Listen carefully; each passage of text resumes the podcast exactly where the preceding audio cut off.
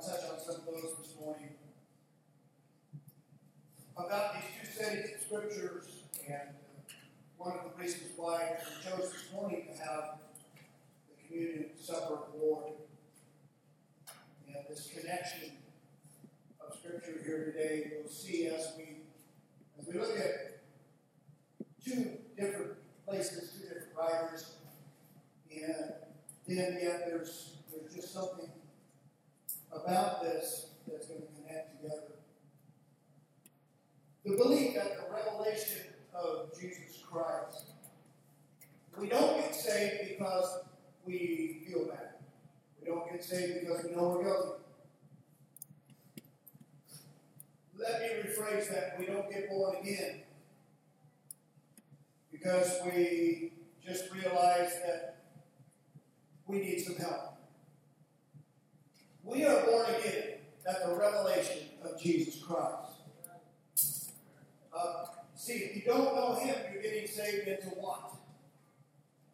Are you getting saved into church? Are you getting saved into certain denominational, organizational thing? Or are you being saved into Christ? Are you coming into Christ? So without the revelation of Jesus Christ, I do not believe that you can be saved. Somebody said, one of the big evangelists that had been a great evangelist for many years, and I heard him say this some time ago. He said that people are getting saved all over the world don't even know the name of Jesus. And I have a problem with that. Because I don't know what name they're being saved into. Because there is no name. There is no name. No other name given among men whereby he must be saved. And salvation comes at the acknowledgement revelation of who Jesus is. You really become born again, it's because you found Jesus. We sing that song once in a while, I found Jesus. I found Jesus. And, and really that's a simple concept, but really what it means is I know who he is now. He's been revealed to me, who he is. Without a knowledge of Christ, there is no salvation. Without a knowledge of Christ, there is no gospel. So everyone must hear gospel in order to get saved. Do you believe that's morning? Say amen. I don't believe you can get saved because you just you just feel like that, you know, you want to do better, you want to get better, you want to be churchy. I believe that when you get saved, there is this born again thing, and we'll talk about that in the third chapter of, of John. And it is it is so powerful and and it's there, this born again experience. And I've been in church all my life. I understand you know that, that some people get emotional when they get saved. Some people are crying. Some people are are uh, moved emotionally very much when you're saved. Some people are quiet. You don't have to have an, an outward blast of emotion in order to receive the Lord Jesus Christ. But the point is that you receive Him as Savior, Master, Lord, and you understand that He is the only one and the only Savior, and repentance and acceptance of that salvation before Him and there's different ways, different models and modes. And, and, and, and again, I was raised in Pentecostal things, and, a lot of you raised in, in Baptist things, and, and I don't think either way is right. What is, what is right is that Jesus Christ becomes Lord and Savior of your life. And if that's an emotional works, good. And if that's quiet and to yourself, then good. And, and I'm okay with that. And, and so we're not against emotion, we're not against quietness either way. We're what we want is that this gospel gets lodged in your heart and you understand who He is and who you are, and that you have a need to know Him as your personal Savior, Lord Jesus Christ. Everyone should hear the gospel. Sadly to say, in many countries, the gospel is not allowed to be preached.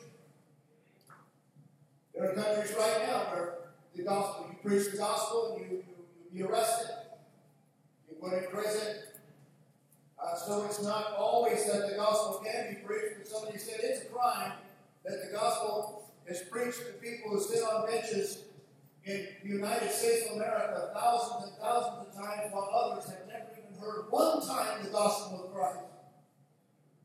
But hearing and receiving the gospel is two different things.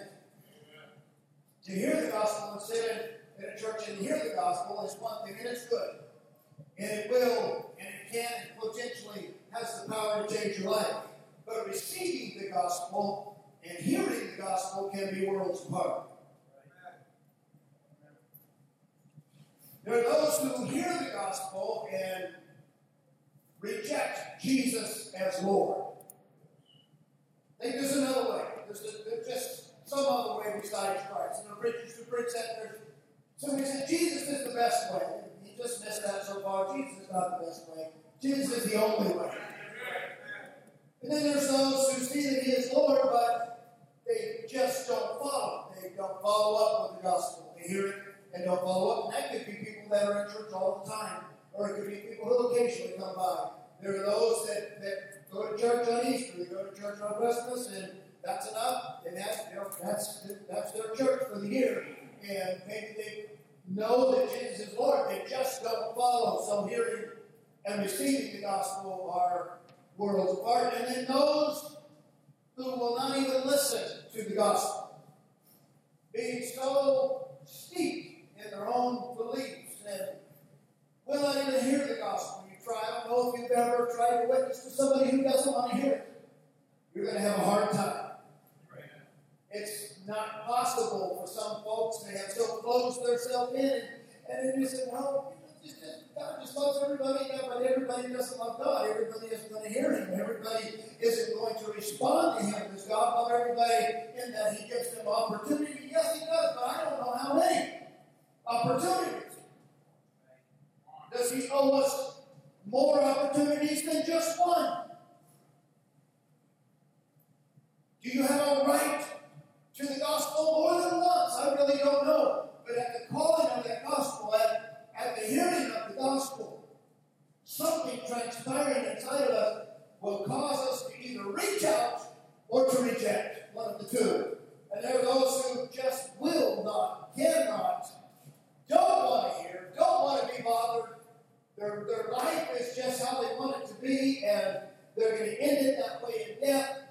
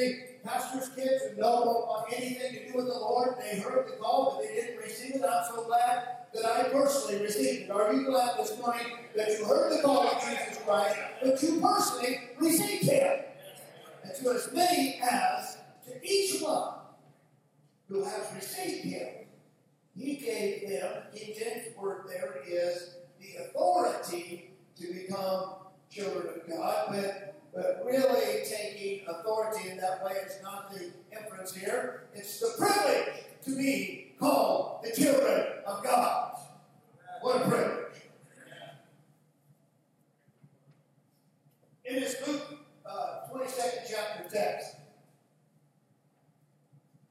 we find Jesus uh, has been arrested by, and it says it this way, by the representation of the Jewish nation, the elders, the priests, the chief priests, the high priests, the lawyers, and the Pharisees. And they have conspired together to kill him. They're so filled with envy and so filled with contempt toward Jesus that even a clear, evident truth will not matter. Now, I want to talk about this a little bit because this is going on in our nation right now. A clear truth isn't going to matter. But we're going to clear up the issues. We're going to do an investigation and we're going to clear up the issue. It doesn't matter what the investigation comes up with. Because at the point of such envy and hatred, it doesn't matter. The facts don't matter. Uh, really, the inquiries don't matter. And Jesus said it this way They asked him, Are you the Christ? And he said, If I tell you that I am the Christ, it won't matter. If he proves to them that he is the Christ, doesn't matter. They made up their mind. And, you know, I think about this because a lot of people want everybody to come to the Lord. It's our heart. You know, we have family members, we have people that we love, we have neighbors and, and friends and people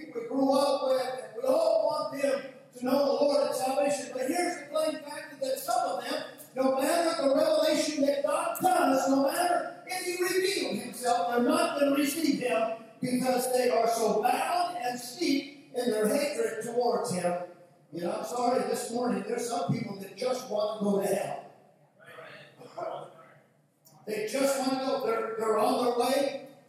Don't change them. Don't bother them.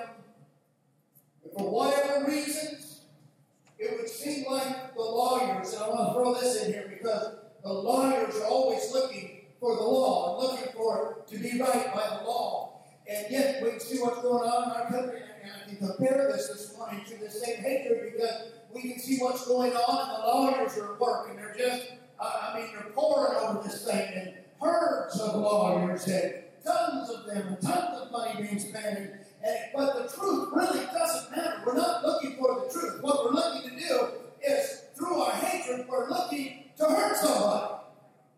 And this is exactly what they were doing with Jesus. They wanted him out. They wanted him done away with. He was an influence against the people for righteousness' sake. And this hardened state that they were in, a false ideological dogma that they thought they were right, they thought they had the law on their side, they thought they had uh, the community on their side, they thought that it was right before God that they be this way, and so they are so blind. Have you ever seen anybody with blind hatred?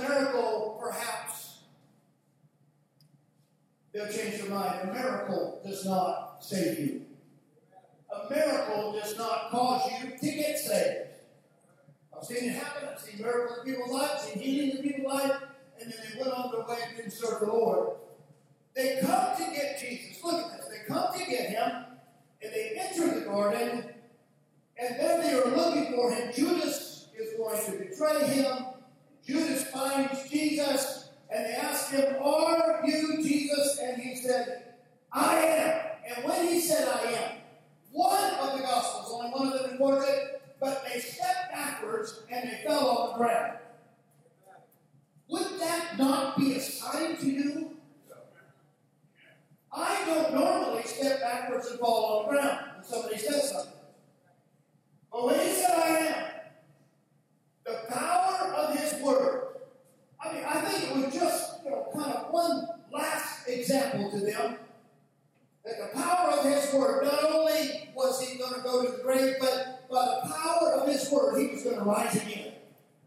And his word is powerful. Can the church say that? His word is powerful above all things. And when he says, I am, they step back and fall on the ground. That doesn't even, they don't even flinch.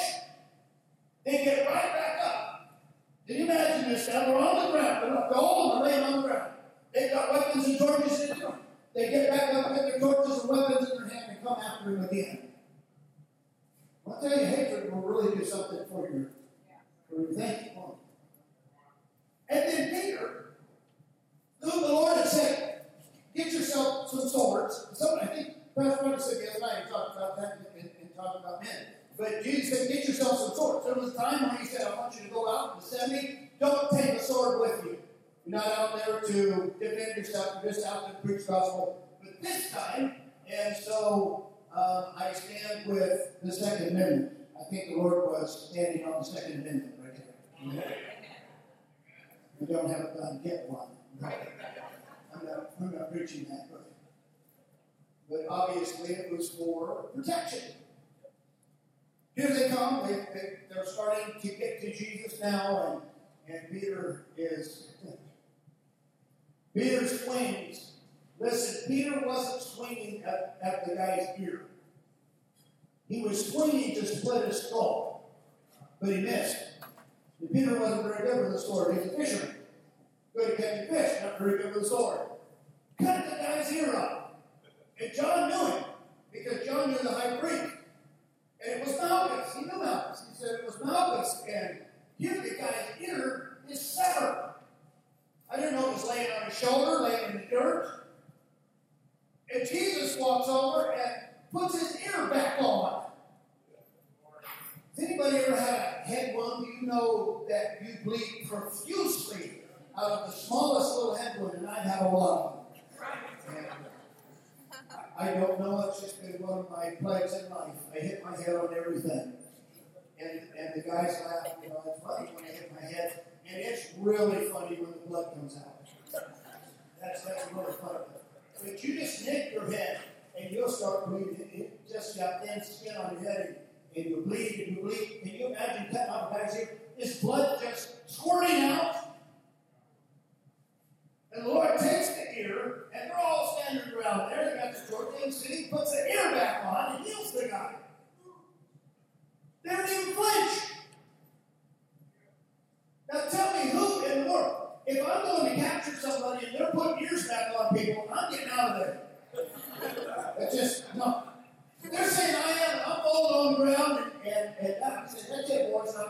Go ahead and do your thing, I'm out of here. These guys don't even flinch because they are so filled with envy and hatred for the Lord. He demonstrated his, his power of his word. He demonstrated his power to heal and miracle. But they they did not want to hear the gospel. They did not want to hear the Lord.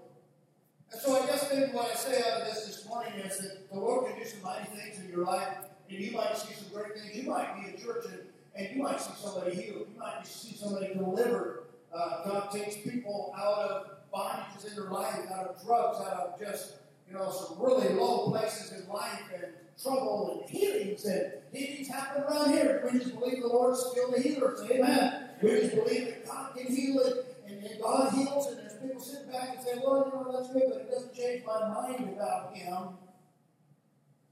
Are you the Christ? Are you the Christ? And really, if you have that question, are you the Christ? There's only just one way to answer that, and that's to come to Him wholeheartedly and find out if He really is the Christ. But if you stand back and say, Are you the Christ? It's not going to do you too much good. Are you the Son of God? And I like this part because in my in my Bible here, Jimmy Green uh, translation, he capitalized this last part. It said, Are you the Son of God? And he said, You say it because I am. And it capitalized that I am. And, and I like this, this uh, version of the scripture because everywhere that Jesus said, ego eimi, the Greek words I am, it's capitalized in my Bible. And a lot of yours it isn't. It will just say, you know, I am in small print or uh, something along that line. But Jesus really, what he says here, uh, it just it just finally blows them away. Are you the Son of God? You said it because I am.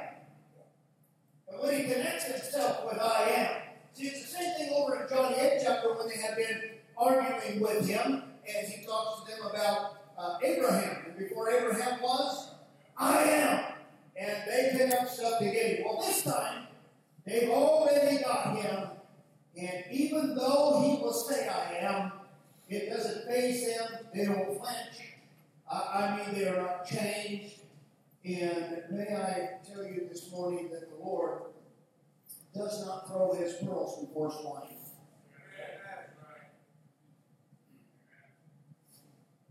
If you don't want him, he's going somewhere else. There's not too many people want to preach that because of the love gospel that's going around. Is that no matter what, no matter how you treat him, how you respond, God loves everybody and everything, and, and it's all going to end up well. The problem about that is it's not going to end up well. And if you don't receive the best thing that could ever happen to your life, if you don't receive this, this power of salvation and forgiveness, then, my friend, you have turned your face against Him, and He doesn't guarantee you that He's going to throw His pearls before. Listen, the precious things, the holy things, the revelatory things are kept in reserve. They're kept in reserve. They're not thrown out to the world. They're not thrown out for them to have and to enjoy. They're not thrown out to big time evangelism. They're not thrown out to, to big uh, mega churches and all that stuff just because they're big. God's precious things are in reserve for those that love Him, those that accept Him, those that revere Him, those that walk before Him and, and believe Him and trust Him and live their life before Him. There are holy things that, that are just in reserve for you and I. If you love Him, the world doesn't get Him. You get Him. If you love Him, they don't understand it. They don't have it, but you have it. The world doesn't understand the joy of the Christian life. It's in this way. It's joy unspeakable and full of glory, and yet it's peace that the world doesn't understand. And it's joy that the world cannot comprehend. You have it because you have received Him, and you have accepted Him in His way. And that gift is there for you. Can you say amen? Don't ever try talk revelatory things to a person who hasn't accepted Jesus Christ as Savior. You're wasting your time. I know it goes, on a lot, you know, in, in social media. And uh, I get on the cake for this sometimes because in social media, everybody's got an opinion, you know, and you post something, and here we go. You know, this opinion comes up, and that opinion comes up, and really, it's all you're just wasting your time because those that love the Lord continue to love Him, but those that don't, they're going to continue to do what they're doing.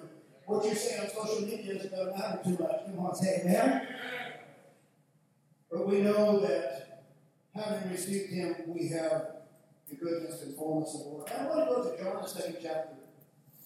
And this conversation with Nicodemus. This is probably one of the more important conversations that's had in Scripture. And Nicodemus is a Pharisee. He uh, also is of those that hate Jesus. But there's something in him that wants to go a little farther.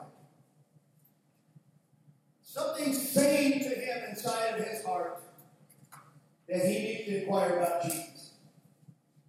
And you got to watch out if you're going to inquire about Jesus. You may have some regimented old religious ideas that you were raised in, but you begin to inquire about Jesus, there's a possibility that some things are going change if you shook up in your life.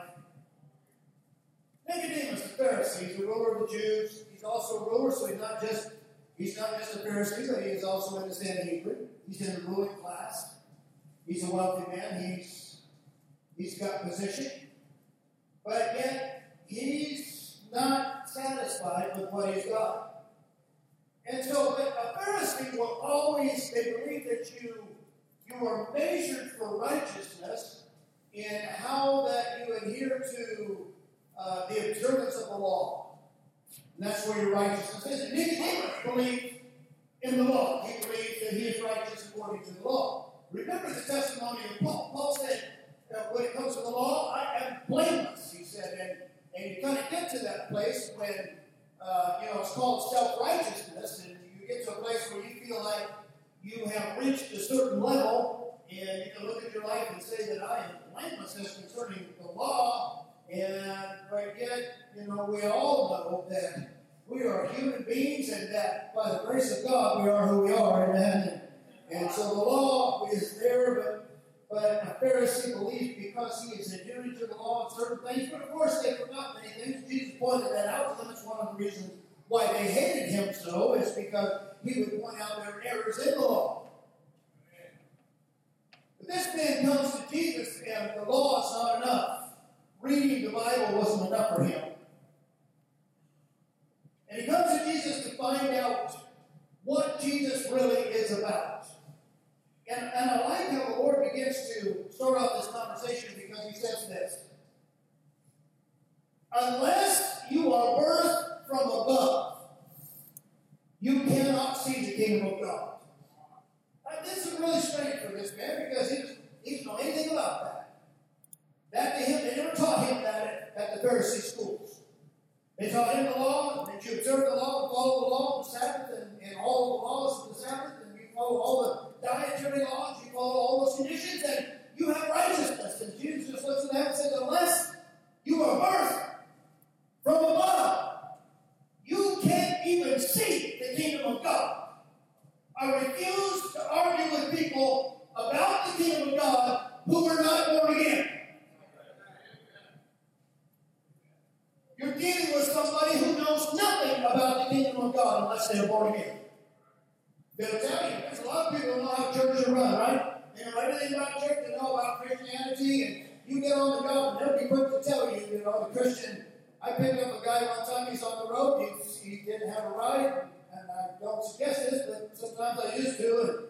And, he got in, put his backpack in, and he got. And I said, "Where are you going?" He said, well, "I'm going up, you know, up to to Reading." I said, "I'll tell you what, I'm going halfway there at a turn. I was going up to a job, and and I said, I'll take you up to here, and, and the closer we get, and I'll begin to try and testify to him a little bit. The closer that we get, uh, the more he wants me to take him up to North Reading somewhere, I think. And I said, Look, I told you I'd take you over here. And he said, If you were a Christian, the world wants to talk about Christianity, but they don't know about Christianity. You don't have a dog in the fight. Let's put it that way. If you're not born again, you're on the outside looking in. Come on, say that. But we want to debate that. Everybody get their point across and go, no, I'm not debating with anybody about Christianity who's not a Christian. And then it's not a debate. It may be a discussion, maybe they can go over scripture, maybe look at some revelation, but it's certainly not this stuff that's going on in the world. And the world thinks they know what Christianity is. They think that, well, listen, you know, we can we can bring together Christianity and we can bring science together and we can bring everything together and it's all, you know, God kind of does one part and evolution does a part and this does a part. And no, I'm not doing that. Because I'm born again. Somebody say amen. I'm born again. I believe the Word of God. I don't know what they're coming up with, but I know that this Word is what I stand on. And I know that this Word is true. And I know that what Jesus said and the gospel is true for my life. Now, what they do, that's up to them. And but Nicodemus, he doesn't know really about spiritual regeneration. It's a question for him. So, so the Lord puts it to a natural metaphor. says, uh, Nicodemus, okay, let's, let's look at it this way. And the Lord was good at this. He, he put things metaphorically so we could understand it a little bit. You can't teach a guy about the kingdom who's not born again. So, okay, it's going to be hard. Nicodemus, let me talk to you about birth. You are birth of the flesh. You come in through water, and you are birth of, the water, but you must be birth of the Spirit. And Nicodemus doesn't get it. He, doesn't, he can't understand. Of course, he's not in the kingdom. He can't get it.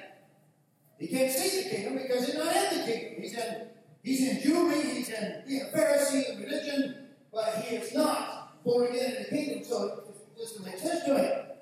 And so there is this, this sense of frustration here, trying to get the message to somebody who can't receive it. Finally, Jesus said, You can't receive it. The problem is, I've told you some things, you can't receive. You must be birthed from the Spirit. Well, what do I do? Do I enter into my mother's womb again?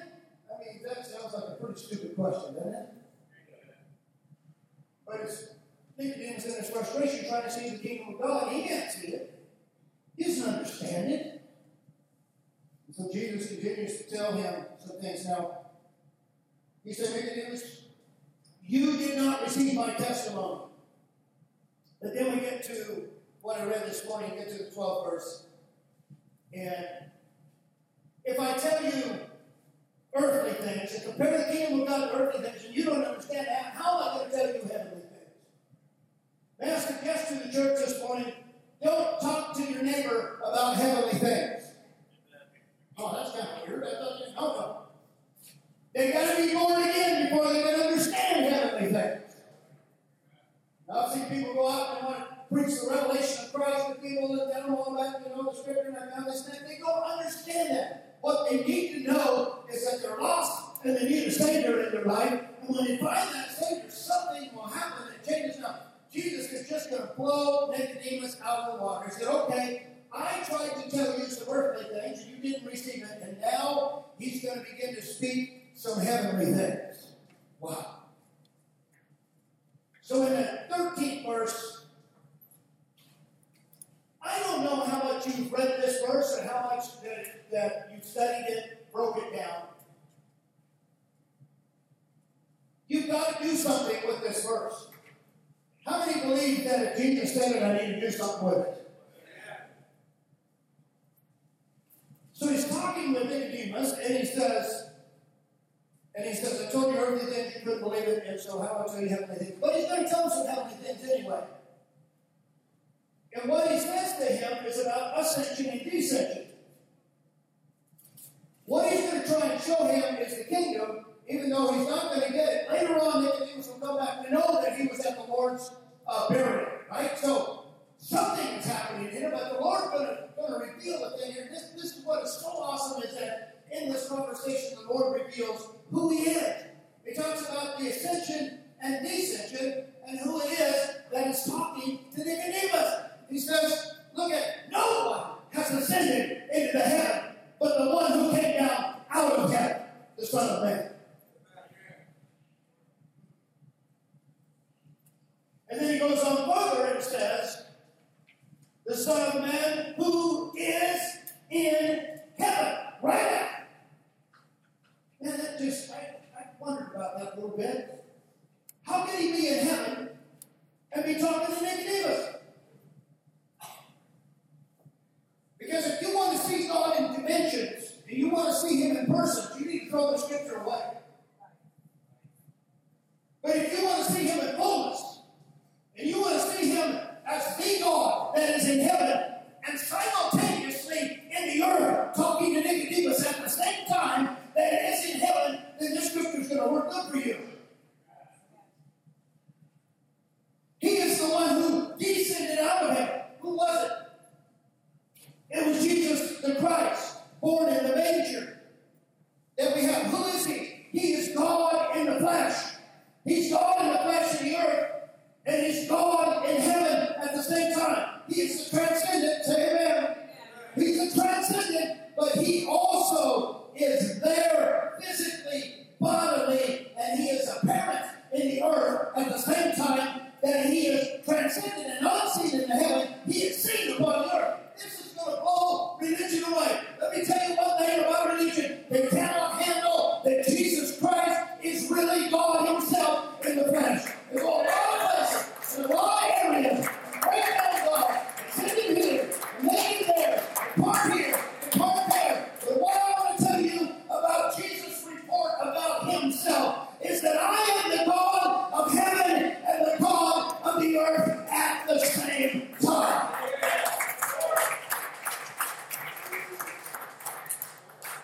Nicodemus cannot, he cannot, his religious stuff will not allow him to believe that this is who he's talking to. That he's talking to very God of heaven. The 14th verse, he goes into another revelation of the kingdom of God, which Nicodemus will not understand. As Moses lifted up the stake on the pole. Remember Moses lifting up the stake on the pole? It was uh, that one in the wilderness that, that God had told him to brazen, make a brazen snake, put it on a pole, and those that looked to it, they were getting bit by snakes, and remember they were they were saying if they looked at that and they began to worship that, and later on they had made an idol out of that thing. And so Nicodemus is very aware of Moses and the snake on the pole. So he said, The Son of Man must be lifted up from the earth. That doesn't, to Nicodemus, that means nothing. He can't say that. What do you mean by that? The Son of Man, he's talking about his crucifixion. He's laying out. Hey, if you want to see the gospel, I'm going to tell you what it is. You didn't understand it in fleshly terms, but let me go on and tell you. And then he foretells of his crucifixion. Then in the 15th verse, he changes the whole panorama of religion where Nicodemus thinks that his, his Pharisee effort is going to get him in. And Jesus says this I'm not going to the law, I'm not going to the commandments. What I'm doing is turning it towards me. That I am here so that anyone who believes on me will have everlasting life and will not perish. And that doesn't make sense to Nicodemus. How can that be? No, you've got to go back to the law. And Jesus said, We're not going to the law, we're going to me. And I am the author of the law. I am the beginning and the end.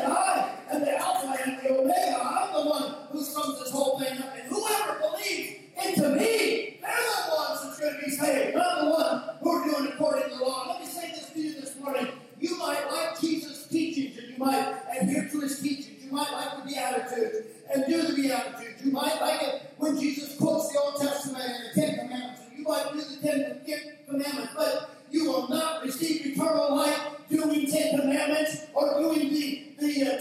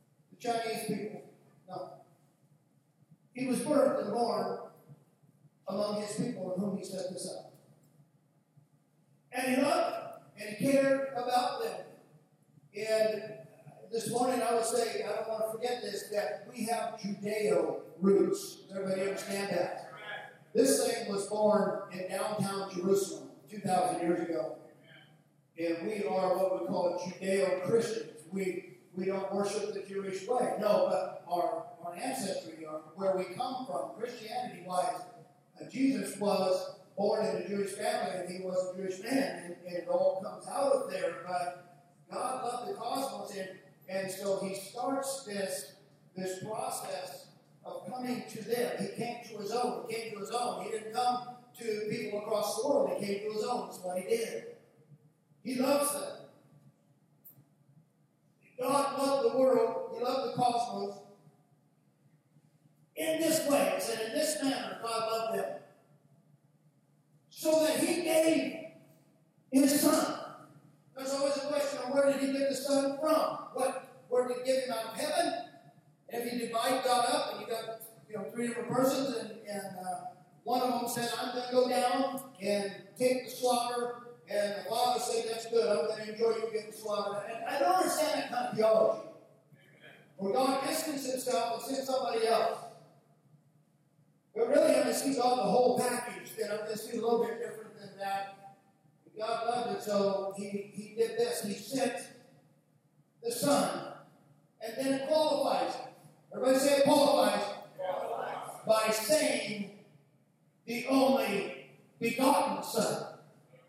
I'm going to qualify that because it's not just a, a son out of eternity, a son out of heaven somewhere. It's a son that's in the earth. He's going to send the son that's in the earth into the system. See, Jesus is not in the system, but he's going to leave the system. In the 17th chapter of John, he says, I'm no longer in the system anymore. I'm not in the world anymore. I'm being delivered from that. But he came into the system of his own, and he, comes into Jewry. He comes into the temple worship. He comes into the Sabbath worship. He comes into Moses worship. And there he will give himself. He gives himself in that system. Who crucified him? They say, well, you know, it, it really was Pilate. No. Pilate begged that they would not have him crucified. He pleaded with them. Time after time, I find no fault in this man. And, and I don't understand why you want him punished why you want him. I'll just whip him and turn him loose. No, no, no. Crucify him, crucify him, crucify him. Because they have so designed in their heart to get rid of Jesus out of their life, out of their culture, out of their system, out of Jewry that his name would no longer be mentioned. In fact, the early apostles, they brought them before the Sanhedrin and said, Do not mention his name again. And they said, Should we obey you or should we obey God? So the name of Christ, even though he comes in there, you know that, that, that Stalin did this. Stalin began to erase people out of history. I don't know if you've watched anything on this. They'll even show pictures of uh, a group of people, and then the next picture they'll show that person is gone. It's just like uh, poof, they didn't exist. They're, they got rid of all the records. And this is what they were trying to do with Jesus. Get rid of it. Get rid of his record. Get rid of his name. Get totally rid of him. This is what the system wanted to do with the one who came to save him. So we have a heart to save him, and he came. And he came that each one believing in him may not perish, but have everlasting life in Christ Jesus. Our faith and our trust in Jesus Christ, the Lord and Savior, brings the righteousness of God. Believing his testimony, acting upon his word, acting our faith, trusting in him, produces this Christ life that we live. Amen? If you believe it,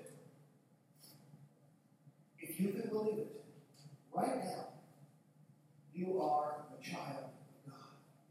I know sometimes it's, it's, it's you know, sort of hard for us to, because we know, I'm, I'm a worse critic, and Kate knows that. I, I just scrutinize myself. Lie, but I'm not a perfectionist, but it's almost like I, can't leave it. And sometimes I just can't leave something undone. Oh, we got to tear that back. Yeah, you know, It's, it's fine. Fine. I'm like, because I, become judgmental on myself and, and become my judge a lot of times and don't think that I'm worth. Has anybody here ever felt like you're not worthy? Has anybody felt within the last week?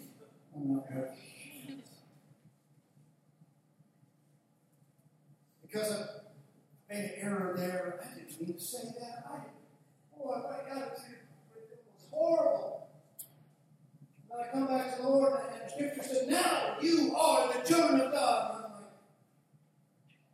I guess so. I hope so. Maybe if I pray and fast,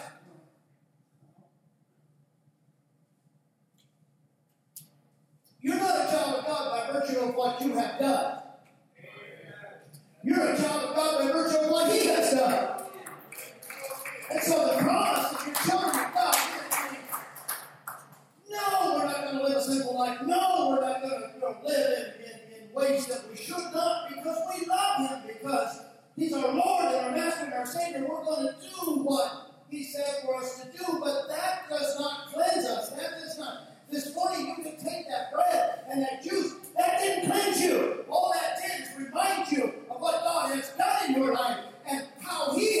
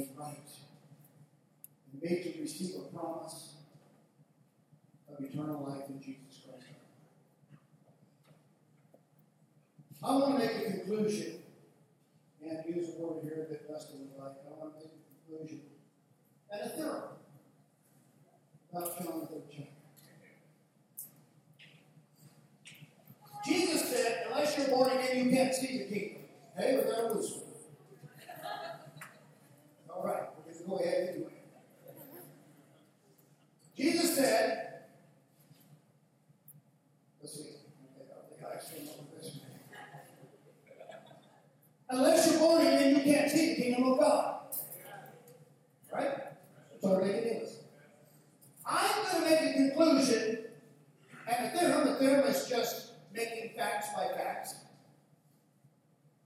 I'm making this conclusion hypothesis that if you are not born again, you cannot see the kingdom, but if you are born again, then you can see the kingdom. Okay, now watch out now because we want to see our kingdom. Now I'll tell you what happens to us. Well, we get pretty cold spiritually when we begin to see our kingdom. And that's why Jesus said, My kingdom first. Seek ye first, right? First. Seek ye first, kingdom of God, right? See, if you're born again, you can see the kingdom. If you're not born again, you cannot see the kingdom of God. But if you are born again, then you can begin to see the kingdom of God. You begin to see what it's about. A lot of things about people that go to church and, and hanging around, you know, other Christians and, and things, and they just don't, they can't see the kingdom of God. This doesn't, to them, it has to do with their little personal thing.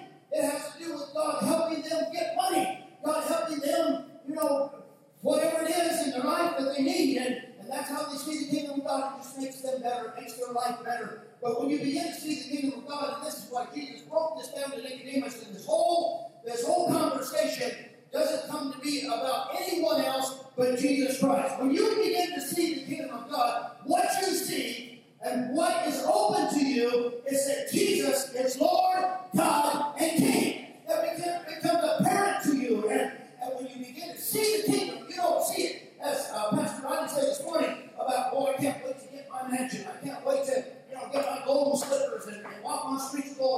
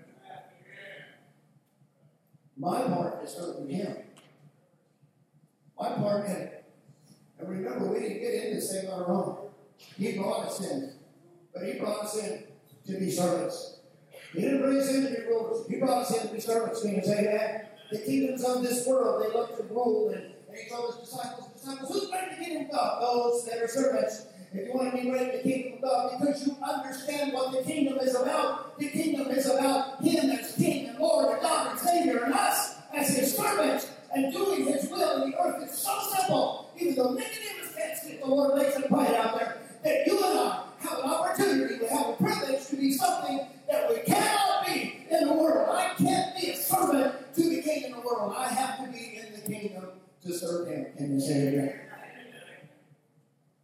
Now, when I see my purpose, what is my purpose in life? I think my, my grandsons are working with us now. We kind of start off with what's my purpose? Well, my first purpose is to get a truck.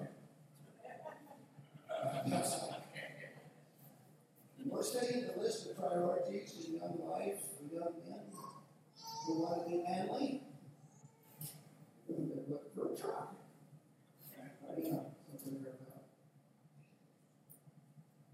I found out the other day, you know, understand that. Now look for a horse. It's great. And maybe when we're young in the kingdom of the Lord, we, we don't. We get it. Maybe we think it is about me a little bit. You know, about what I can get. Man, the Lord sure been good to me. Oh, God's been good to me. Have you been good to Him? When we begin to grow up a little bit, then, then in our, you know, our priorities start to change in the kingdom a little bit. And I guess when you get to my age, you just look back and you just say one thing. If I can just serve the Lord, that's good enough. I've got, you know, I've already figured out I'm not going to be a mega I've got that figured out. I don't have to worry about that anymore. I'm not going to be a world evangelist. Boy, what a disappointment. I thought I was going to travel all over the world doing great, mighty things. No, I'm going to serve. Me say that. I'm going to serve in the appointment that the Lord put me in His kingdom. That's what I'm going to do. And when I see the kingdom, it's enough for me to take joy in my Savior. But what do I get out of this? I get to serve my Lord. He's my Savior. Can you say amen? Why should I not serve? Why should I not spend my life serving Him? Because He is my Savior. pulled us out of a world of darkness. I was lost and living in a world of darkness. But he came along and brought me to light. He saved me. Wasn't it? But I didn't preach anything this morning you didn't already know. But I just want to bring it up again because, hey, listen, I'm glad to be here this morning, but I know it's not my power. I know it's on His. And I'm glad to take the communion of the Lord, but I know that it's, it's nothing about me. It's about Him and His goodness and His grace. We have a whole church full of people here this morning who have washed by the blood of Jesus Christ. What an awesome thing. I can't look at you. Yes, amen. Yeah. Can't look at you this morning and, and, and say what you Can't look at you and pick out those who really, you know, lived a little bit better than others. And just, we've all tasted the same copy of the Lord. Can you say amen? God bless you. Let's stand together this morning. I'm a child